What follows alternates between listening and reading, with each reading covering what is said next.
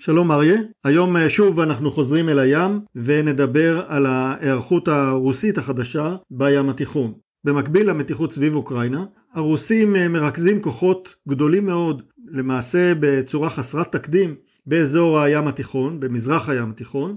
הריכוז הזה, בדומה לריכוז סביב גבולות אוקראינה, מהווה הקדמה לתמרון גדול שהרוסים אה, מבצעים. במקרה הזה הם מבצעים אותו בעצמם. התמרון אה, מתקיים במזרח הים התיכון, כאשר המרכז שלו בטרטוס, נמל הימי שהרוסים אה, מחזיקים בו בחופי סוריה. לנמל הזה ולאזור הים התיכון הגיעו ספינות מהים הצפוני, מהאוקיינוס השקט ומהים השחור. התרכזו כאן במקום יחסית קצר שלוש אה, סיירות טילים מתקדמות ביותר מסוגן בצי הרוסי, אה, סיירות מסוג סלאבה. אמנם הסיירות האלה נבנו בשנות ה-80 וה-90 של המאה הקודמת, אבל הם המילה האחרונה במה שהרוסים מחזיקים היום ככלי שיט, כלי שטח שמיועדים לתקוף מטרות גדולות כמו נוסעות מטוסים. אל הספינות האלה מתלוות כמובן ספינות עזר כמו אה, ספינות להגנה אווירית, ללוחמה נגד צוללות, כמה צוללות שמסתובבות פה בשטח, כך שמתקיים כאן תמרון גדול מאוד, והתמרון הזה בעצם הוא משקל נגד לכוח אה, גדול מהצד של אה, ברית נאט"ו והצי האמריקאי, הצי השישי, התרכזו בים התיכון שלוש נוסעות מטוסים, שזה כוח גדול מאוד ביחס למה שמסתובב כאן בשגרה, והכוחות האלה נועדו לאיים על האגף הדרומי בלחץ על uh, רוסיה ובאיומים שלה על אוקראינה, ונגד המהלך הזה הרוסים פרסו כנראה את המערך uh, נגד נוסעות מטוסים שלהם. החידוש הנוסף שקרה ממש בימים האחרונים הוא משלוח של כוח משימה אווירי לנמל uh, חמימים שעל יד לטקיה, שדה התעופה שהרוסים מחזיקים בו בסוריה. לשדה הזה הגיעו שני סוגי מטוסים חדשים, האחד הוא מיג 31 משופר שנושא טילים היפרסוניים שגה קוליים מסוג קינג'ל. המטוסים האלה הגיעו עם הטילים והטילים האלה מיועדים גם הם לתקיפת נוסעות מטוסים, טווח של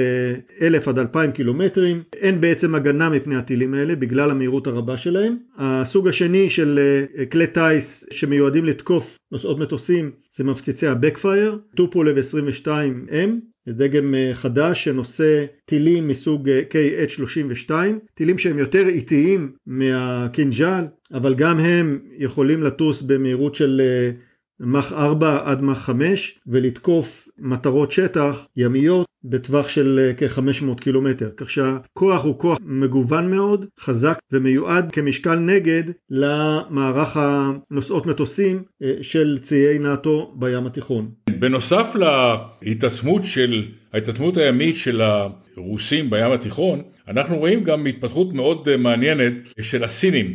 יש להם יוזמה בשם Belt and Road, לפתוח מין מעבר יבשתי מסין לכיוון אירופה, שזה מסיבות של סחר בינלאומי. הסינים רוצים להשתתף בשיקום סוריה ויש תחרות גדולה ביניהם לבין רוסיה, יש פה הרבה כסף, אבל בנוסף לזה אומרים כל המומחים שהסינים גם רוצים גישה לים התיכון. אז כמובן שלא כמו הרוסים הם לא יביאו לכאן אוניות מלחמה, אבל הם בהחלט מנסים לקיים נוכחות באחד מנמלי סוריה, ואחת ההערכות מדברות על כך שהם רוצים לעשות שימוש בכלים אוטונומיים תת-ימיים. יש בסין מאמץ גדול לפתח מה שנקרא צוללות קטנות לא מאוישות מכל הסוגים, משתתפים בזה מכוני מחקר ויחידות צבאיות טכניות, הם כבר פיתחו כמה וכמה דגמים של הספינות האלה, אלה יכולות לשמש לריגול, להטמנת מוקשים ימיים, לפירוק מוקשים ימיים, זה כלי מאוד אה, שימושי, הם פיתחו כמה כלים כאלה עם דחי של עד אה, שלושה ארבעה טון שזה כבר אה, כלי די גדול. והמומחים שאני מדבר איתם אומרים שהם בהחלט רוצים בנוסף לפעילות הכלכלית שלהם במרכאות שתהיה או לא תהיה בסוריה, כי הרוסים לא כל כך ייתנו להם להיכנס uh,